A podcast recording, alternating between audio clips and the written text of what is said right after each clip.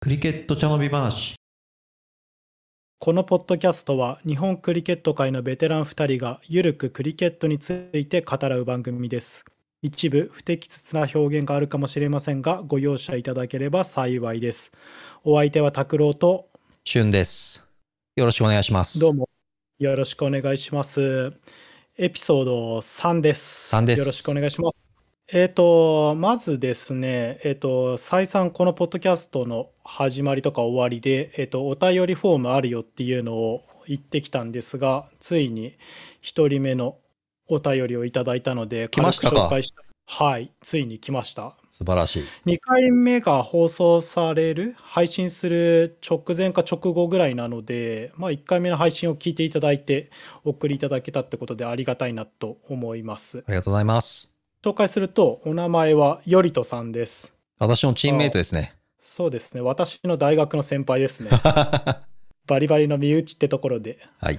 はいでちなみに内容はどんな感じだったんですか内容は聞きましたえっ、と2020-2007のやつライブで見た記憶があります聞きたいこととしては6アサイドなど世界では変則のクリケットがあると思うんですがどのようなものがあるか、えー、と伺ってみたいですっていう内容でしたはいあのー前紹介したクリケットマックスみたいなってことですよねそうですね。メインストリームのフォーマットじゃない、えー、と変則ルールについて知りたいっていうことだったので、しゅんさんあれば教えてもらってもいいですかえっと、すまあ、さっき言っていた、あの、シックスアサイドという6人制のクリケットなんですけれども、これ、まあ、日本でもまあ、少しやってたのもあって、えっと、香港うでんゲストでプロ選手たちをたくさん呼んで行う6人制の香港シックスという大会がありました。うんうん、ありましたね。ありました。で、それ私、実は新婚旅行、香港だったんですけども、に17年か8年ぐらい前に香港行ったら、香港6の広告がバリバリバリっと香港中に貼ってました。へえ、大々的にやってたんですね。そうなんですよまあ、メンツを見ればあれなんですが、はい。ポスターには、今懐かしいブレッドリーが載ってましたね。そうっすね。いた記憶があります。はい。えっと、それは、えっと、各国の、えっと、代表選手みたいのを呼んで、お祭りみたいなイベントそうですね、ね。ニュアンスでしたっけはい、ははいい。で、6オーバーで、だいたいレートが10、10から12ぐらい。うんううんんう。んしあの、香港グラウンドも狭いんで、6バリバリ出るっていう、すごい面白い大会でしたね。あれクーロンでやってましたよね確かクーロンです。いやあのグラウンド最高なんであ、そっか、拓郎行ったことあるんだもんね。そうですね僕試合したこと何回かあって1回かな2回かな忘れちゃいましたけどはい。はいちょっと狭いですがあの最高のグラウンドですね素晴らしい。皆さんも香港行くときあればぜひ行ってみてください。いや本当街中にあるんでぜひお立ち寄りいただく価値はあるんじゃないかと思いますはいまあちょっとこの辺の変則クリケット今10オーバーの試合とか100球ルールとかいろいろ出てきてるので、まあ、ちょっと別の機会にでも説明詳しくできたらなと思ってますそうですね。じゃあよりとさんまたお待ちくださいどしどしお便りお待ちしてます。お待ちしております。えっと、それじゃあ、今週のクリケットについて、えなんかハイライト的なの、しゅんさんありますかえーとですね、実は今日、あの、2部の試合、急遽アンパイアに行くことになりまして、ああおで、疲れち様です。はい、ありがとうございます。で、千葉のサンムグラウンドだったんですけども、なんか2年ぶりに使うグラウンドだったらしくて、行ったら、あの、クリス・サーゲートさんが、あの、ペイントでポッピングクリスを塗ってました。うんうんうんうん、はいで、試合の方はですね、シャークスが7人中6人スピナーで、40オーバーを2時間35分で 終わらせました。素晴らしいです ね。もう4分、早いです4分切ってますからね、これ。そうですね。はい。しかもこれ、ドリンクで、あの、みんな結構、あの、おじいちゃんばっかだったんで、ドリンクで10分休んで、かつ、試合時間が8分オーバーしてたにもかかわらず、2時間35分だったんで、多分これ以上の記録はもう出ないと思います。そうですね。多分無理ですね。。無理ですすね。いや、お見事です。あと他何かありますか、えーとそうですね、今日ちょっと私、フリーだったライブスコアの方で JCL ディビジョン1の試合を追っかけてたんですが、ワイバーンズが今日はシャークスと一部で対戦していて、はいえっと勝ってましたね。おお、素結晴ら構しい。劇的な劇的な勝利でしたよ。おお。え、他には何かありますかえっと、エンバシーカップ、確か第1回の放送の時にちょっとお話ししたと思うんですが、それの正式なアナウンスがありました。はい。アナウンスの内容はインスタグラムで、えっと、開催日と選選手じゃねえや、チーム。出場チーム、はい。はい、について、えっと、ありましたので、軽くまとめておきます。はい大会は30日とあ10月の30日と31日の2日間で行われます。で各グループあ2グループに分かれていてグループ A がインド日本パキスタンスリランカはい。の4チーム、はいグループ B が、えー、とオーストラリアニュージーランド連合チームとはいバングラデシュ、イギリスネパールおのお。 4チームです、まあ、ちょっと見た感じだと A は結構ガチガチな優勝を狙うぞっていうようなチームが並んでて B は若干、えー、とエンジョイかなっていうような印象ですかねそうですね。アンザック、まあ、オーストラリア・ニュージーランド連合なんですけども、これも多分去年出てなかったと思うんで、結構人数集めにも苦労してるみたいで、実はこれ僕も出ます。あおめでとうございますいい人足りなかったみたいなんで、日曜、日曜限定だけども出ます。じゃあ僕土曜日行くんで、えっ、と、しゅんさん日曜日行かれるってことで、はいえっ、と、レビューはオン各日、日について話せたらいいかなと思います。はい。で、ごめんなさい。えっ、と、JCA からの SNS でのアナウンスだと、ちょっとなんか大会の形式が分かりづらいなっていう印象を受けたので、ちょっと時間見つけて、えっ、と、簡単にまとめる、まとめようかなと思ってるので、おお、素晴らしい。これ SNS とかで見れますっていうので、えー、とこのクリケット茶飲み話のインスタツイッターで、まあ、公開できたらなと思っておりますお楽しみにしといてください、素晴らしい。まあ、国内はこんなとこですかね海外は何かありますかね海外は、えー T20 のワールドカップ、まあ、先週にもちょっと触れましたけれども、絶賛進行中です。うんうんうんはいで、今、1次リーグの方が終わりまして、スリランカ、うんナミビア、スコットランド、バングラデシュと、まあ、順当といえば順当かなという感じですね。そうですねまあ大きい番狂わせはなかったかなっていう形ですねバングラデシュがまあ余裕上がりするかなと思ったらいっぱいしたとかそんなレベルかなと思いますそうですね。あと、そのテストステータス持ちという、その一流国でいうと、アイルランドが予選落ちしちゃったんで、まあ、そこら辺かな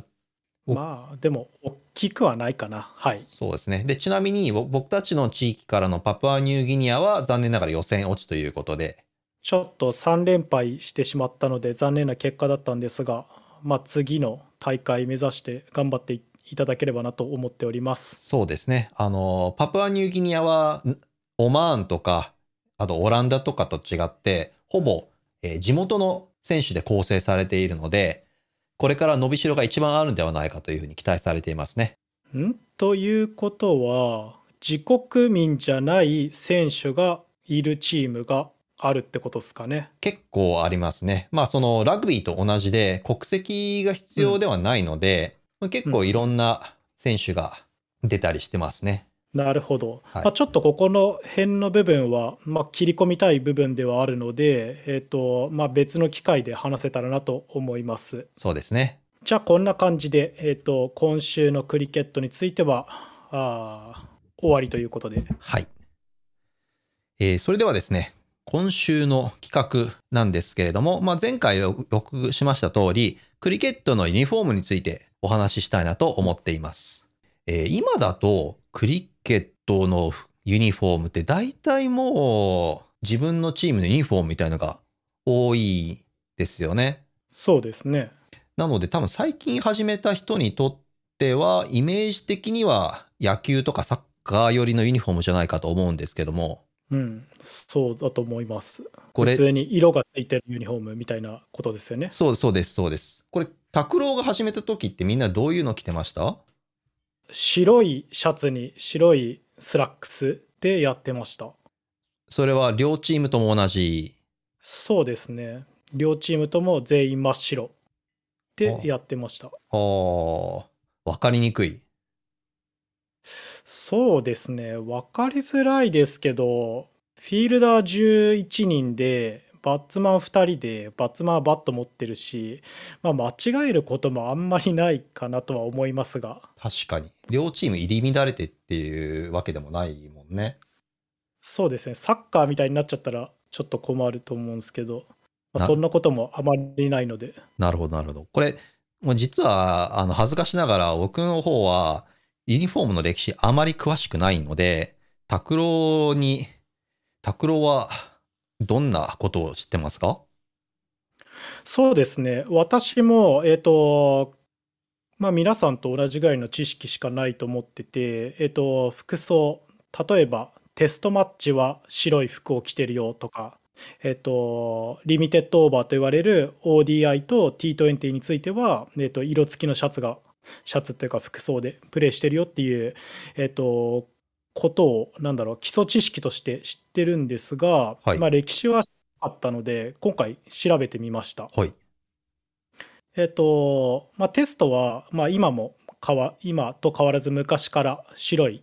ユニフォーム白いパッツでプレーしてましたで、はい赤いボールでプレーしてますああ、人は白いユニフォームだと白い球は見にくいからってことですよね。多分そうですねおそらくユニフォームが先でボールの色が後のような気がしますが、まあ、ちょっと明言されてないので何ともですこれは1877年からテストマッチっていうのは始められてるんですけどまあそれからずっと変わってないですもっと昔に多分テストマッチ以前のクリケットでは多分別の服装があったかもしれないんですがまあとりあえずテストマッチは白と覚えとけば OK ですなるほど、なるほど。この場合、テストマッチっていうのは、え2日以上の日をかけてプレーされるクリケット。そうですね、その通りです。はい。で、えっと、先ほど話した ODI については話が別で、はい。 ODI っていうのは昔、テストマッチと同じ白い服でプレーしてました。なるほど。まあ、まず ODI の歴史についてちょっとさらってみたんですけど、えっと、1971年に初めて ODI の試合が行われました。まあ、これは ODI を始めようって言って始めたんじゃなくて、そのワンデーの試合を始めようと言って始めたんじゃなくて、テストマッチを予定してたんだけど、最初の3日間が雨で流れちゃった試合があったから、1日の試合をやりましょうっていう、まあ、ちょっと突発的に発生したルールになります。なるほど。ああの、野球でいうところの、雨天中止時の米蘭みたいな、そうですね。はい。娯楽目的でプレーされたと。はい。まあ、その時始まったのは、1オーバー8球ルールで40オーバーっていうルールだったらしいです。変則的ですね。かなり変則的ですね。まあ、つっても、もう1971年なんで、もうかなり昔なので忘れてもいいかな。はい。で、ワンデーのワールドカップは1975年から、その、ワンデークリケットが生まれてから4年後ぐらいにはスタートするんですが、はい。まあ、その時は、えー、とまだ白い服装赤いボールでやっていましたこの時はもう、1オーバー6球だったのかな多分そうだと思いますなんかルールいろんな試したりはしてたみたいですけど多分はい1オーバー6球だったと思います、なるほど。これ実は、えー僕はい僕昔ニュージーランドのクラブチームでやってたんですけども、はい、はいえー、と当時の昔はいはのいクラブが所有していた昔の80年代ぐらいのスコアシートを見せてもらうと、こはれ、えー、と8球1オーバールールで、かつボーラーに投球宣言がなかったです。あーなるほど、うん、なんで3人とかへー4人ぐらいで投げ切ってました、40オーバまあなんかそれちょっとそれっぽいことが書いてあったんですけど、はいファーストクラスの、えー、とクリケットを引き継いだ形になってるので、はいっていうことだと思いますー。なるほど。はい、その2イニング制のクリケットのを短縮したっていう形なので、えー、と例えば今テストマッチだと ODI だと50オーバーマッチではい。それを5人以上のボーラーで投げ切らなきゃいけないっていうルールがあるんですが、はいできたのは最近ってことですね。なるほど、なるほど。で、まあ、75年から始まってるんだあごめんなさい75年から始まってるんですが最初の4大会については白い服赤いボールでプレーしてましたほうほうほで、えーとまあ、ちょっと飛ばすんですが92年のワールドカップだから第5回大会から、えー、と色付きのシャツでワールドカップはやっておりますう。覚えてます、これ。覚えてます覚えてますねって覚えてないけどあの、 はい実際の、えーと試合をライブで見たわけじゃないんだけども、あの、ユニフォームが多分、初めのコールだったんで、試行錯誤、うんうんうん、あの、みんなしてる時のものだったんで、なんかあんまりチームのイメージに合わない色が採用されてたりしてました。この92年のワールドカップのシャツっていうか服装はオーストラリアの一社の会社が全部全チームを発注したっぽいですへー。なので同じようなルックの、えっと、服になってます色だけが違うみたいななるほど、なるほど。という歴史があるみたいです、まあ、ちょっとこれ多分ワールドカップの歴史を話す時に絶対なんかこの初めてカラーになった時の写真がなんだろうよく写されるというか出てくると思うんですがはい。えっとシドニーのオペラハウスの前でキャプテンたちが写真を撮ってるやつしゅんさん知ってますおぼろげながら、多分、写真を見たら、あ、これだってなると思います。まあそれが初めてのカラーシャツなんでまあなんか検索して見てみるといいかもしれません今、えっとパキスタンの首相をやっているイムラン・カーンはいっていう人がいるんですが、超絶イケメンの人ですね。その人が、えっとパキスタン代表のキャプテンとしてその写真に写ってますおおで引くぐらいかっこいいっすー。めちゃんこかっこいいんで、まあ、ちょっと見てみてください。えっと、カラーユニフォームの歴史に戻ると、えっとまあ、はい92年のワールドカップからカラーユニフォームになったんですけど、実は79年ぐらいから、まあ、ちょっとカラー入れたりストライプのシャツが入ってきたりとか、まあ、試行錯誤がかなり繰り返されました。はい。まあ、その92年のワールドカップ以降どんどん加速していって98年には全てのシリーズなんて言ったらいいんですかねクリケットの国際試合ってなんでしょう一国が相手の国に行って5試合とかやるみたいな、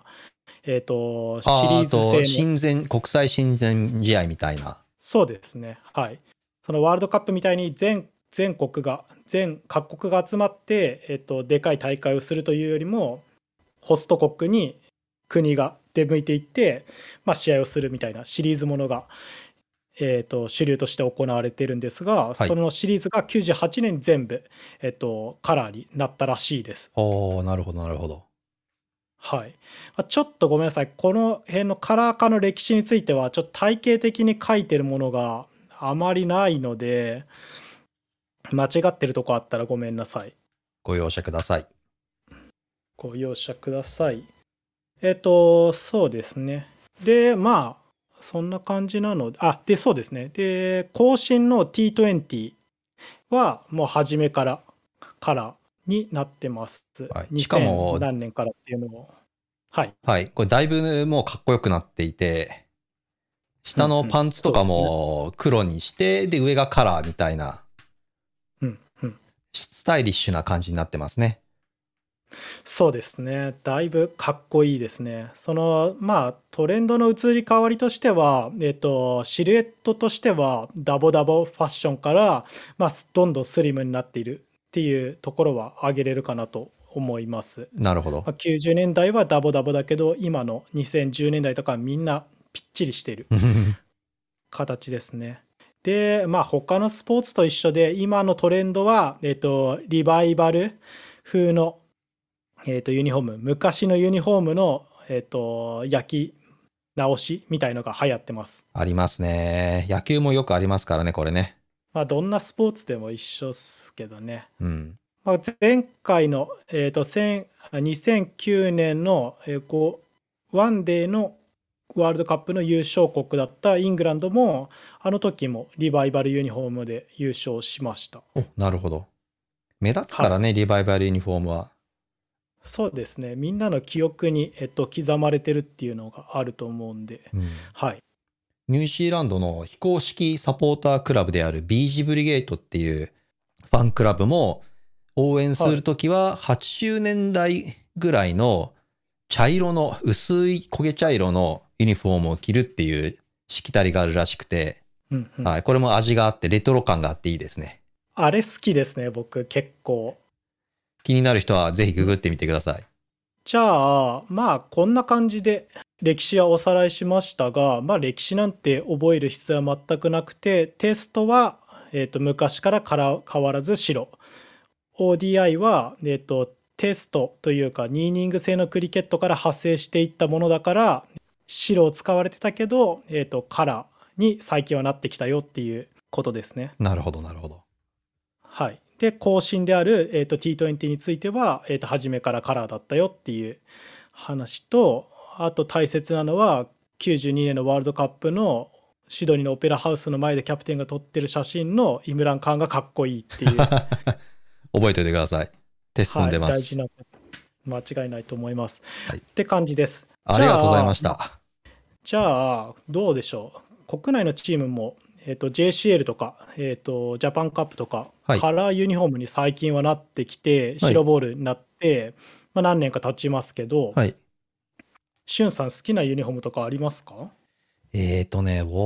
僕は、まあ、手前味噌になっちゃうけども、自分のチームのアドレが結構気に入っていて、ははい。あとは、マックスも実は結構好きで、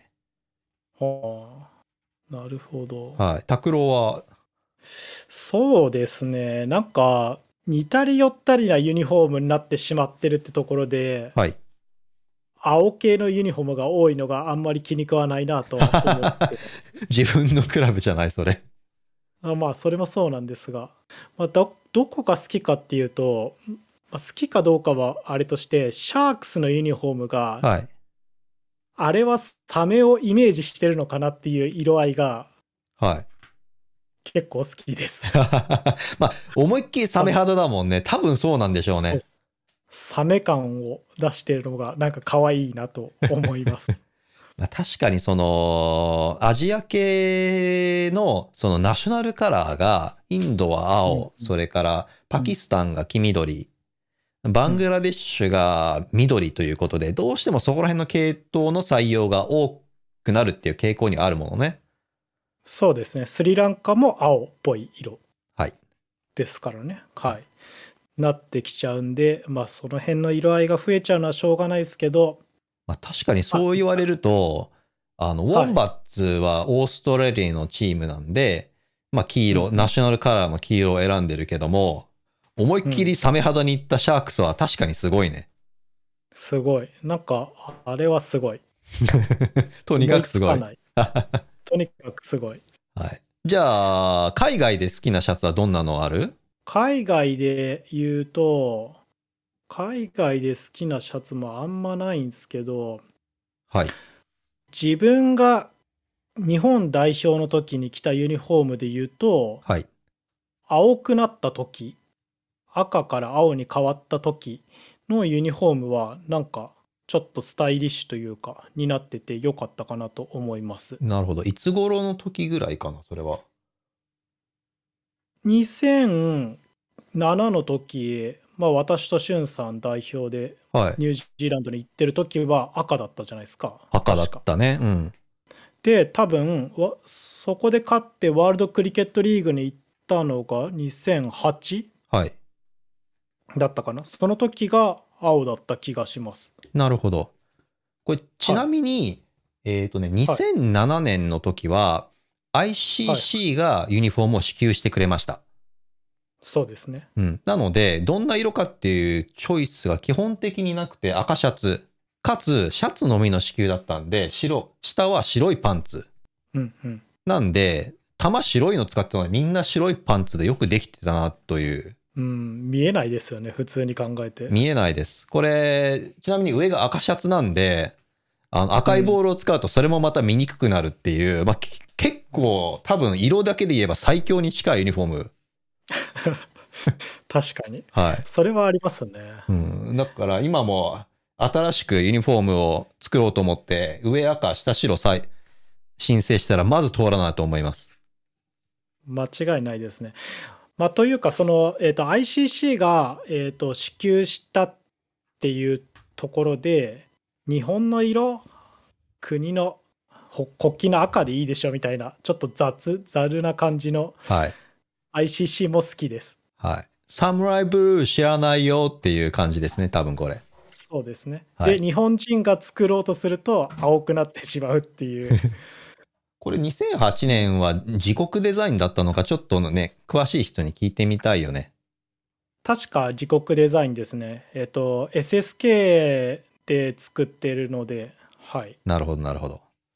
はいこれちなみに、えっ、と、今やっている T20 のワールドカップはどのユニフォームが好きですか僕はですねニュージーランドのユニフォームが好きですえっ、と、ちょっと青がかかったやつ、緑と。いやあそう緑のやつあれはですね、リバイバルユニフォームですね。いやもちろん知ってます全部通ります98年から2000年ぐらいのユニフォームの焼き直しです。かねはいあの、ニュージーランドあ暗多分黒時代の緑と時黒の。が はいはいそうですねはい。緑と黒が確か上下逆転してるかもしれないけど同じ配色ですねはいはいあとはえっと他に気になるユニフォームありますえっ、と、まあ、個人的にはパプアニューギニアのあのグラフィック感が結構好き、民族感があってすごい好きなんだだけれども、うんあの、スコットランドのユニフォーム、あれ実は一般公募したデザインらしくて、うーんなんと12歳の少女がデザインしたユニフォームが採用されてます。へえなるほど、はい。それで、あの、スコットランドの公式のツイッターで、あの、デザインありがとうって女の子が、その、自分がデザインしたユニフォームを着てる写真が投稿されてて、結構、ほんわかしました。うーんいいっすね予選リーグ見るとスコットランドかなり調子が良さそうなのでスーパー12でも期待ですね。そうですねこのままその女の子がデザインしたユニが長いこと見れることを期待します期待しましょう。今週のトピックでユニフォームについては、こんなところで。はいこんなところにしましょうじゃあ、えー、と解説してもらいたいトピックご意見ご感想は各種 SNS お便りフォームにて受けたまっておりますので、えー、とよろしくお願いしますこのポッドキャストは試合に向かう途中で聞けるように、えー毎週金曜日の夜に更新できれば良いと考えておりますので、えー、とお楽しみにしてくださいでは今週は以上となりますまた来週また来週。